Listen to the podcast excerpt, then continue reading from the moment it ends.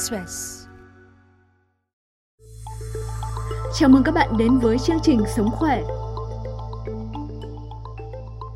Mất ngủ đang là vấn đề của rất nhiều người trong cuộc sống hiện đại.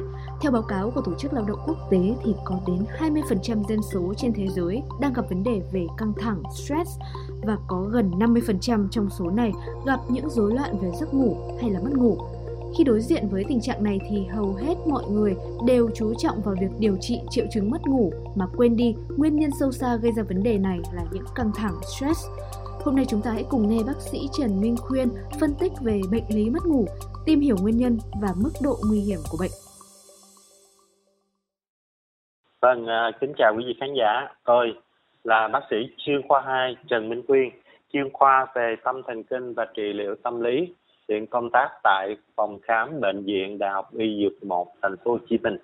À, trước tiên tôi muốn hỏi bác sĩ là thế nào thì được coi là một giấc ngủ chất lượng? À, một giấc ngủ chất lượng thứ nhất là nó đủ về mặt thời gian, cái thứ hai là nó đủ về cái độ sâu. Tại vì trong giấc ngủ nó sẽ qua rất là nhiều chu kỳ.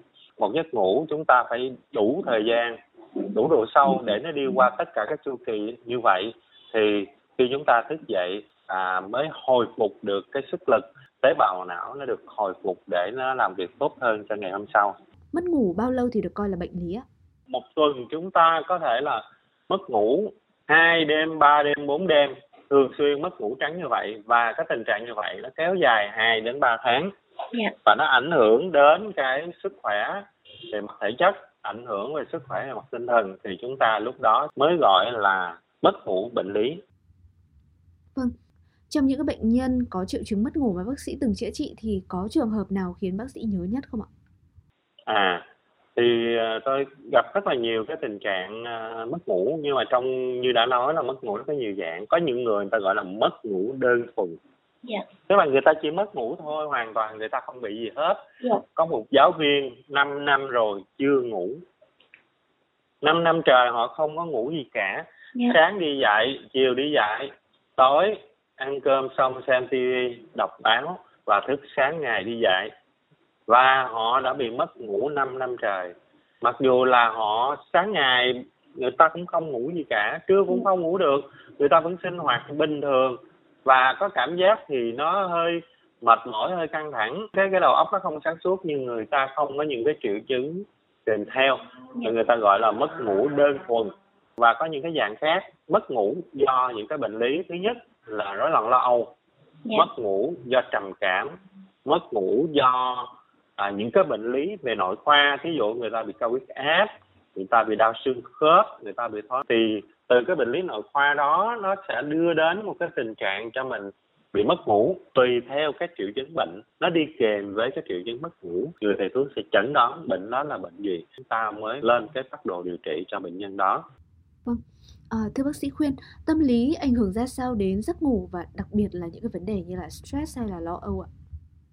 Những vấn đề về tâm lý á, nó ảnh hưởng đến giấc à, giấc ngủ rất là nhiều.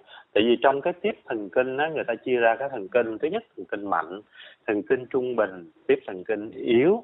Những người có tiếp thần kinh trung bình, thần kinh yếu khi bị căng thẳng, khi bị stress thì họ về họ suy nghĩ nhiều.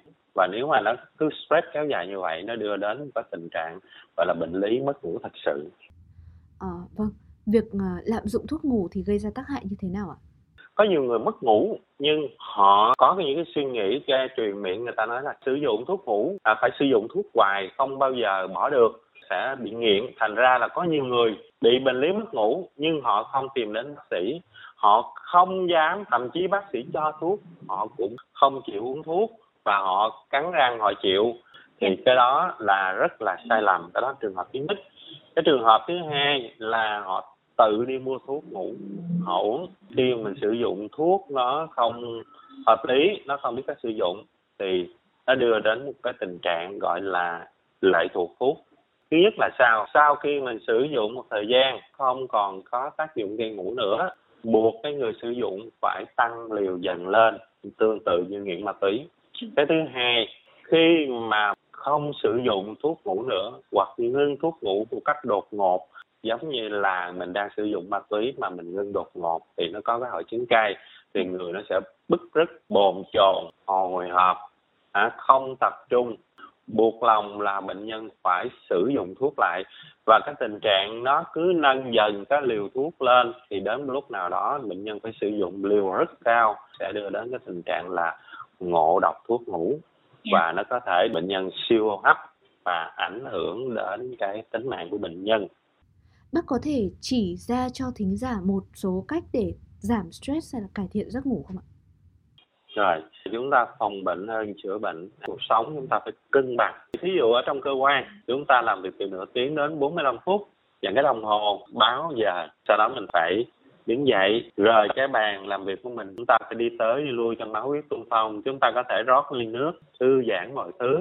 Khoảng năm đến mười phút sau đó chúng ta quay trở lại làm việc. Cái mắt mình đã nghỉ ngơi. Tại vì khi mà mắt mình nhìn vào màn hình thì từ trong mắt nó tác động lên trên não. Nó làm chúng ta mỏi mắt, đau đầu, căng thẳng.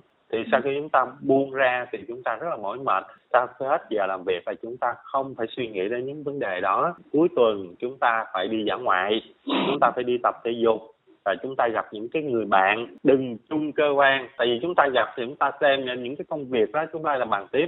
Chúng ta vào các môi trường khác, đá banh, tập thể dục, và chúng ta có thể bàn ra một cái môn nghệ thuật khác. Như vậy chúng ta mới xả stress. À, rồi sau đó chúng ta nghỉ ngơi để chúng ta à, trở lại làm việc trong đầu tuần mới một cách đầy năng lượng. Vâng, rất cảm ơn bác sĩ Quyên. Một số sai lầm chúng ta thường mắc phải khi đối diện với stress là tìm đến bia rượu hay là caffeine, nhưng điều này có thể khiến triệu chứng mất ngủ nặng hơn, hoặc là việc tìm đến thuốc ngủ cũng có thể khiến hệ thần kinh bị tổn thương. Vì vậy, khi bị rối loạn giấc ngủ thì hãy để tâm đến vấn đề stress của bản thân, tìm hiểu nguyên nhân gây ra stress và giải quyết vấn đề đó. Đồng thời các bạn cũng nên kết hợp với chế độ sinh hoạt lành mạnh mới có thể giải quyết triệt để được việc mất ngủ. Rất mong thông tin chúng tôi đưa tới hôm nay giúp các bạn hiểu được vấn đề của bản thân. Hãy theo dõi chúng tôi trong số tiếp theo của chương trình Sống Khỏe. Hẹn gặp lại các bạn vào hai mươi giờ tối thứ hai, thứ tư và thứ sáu hàng tuần trên trang Sức Khỏe của báo điện tử VnExpress.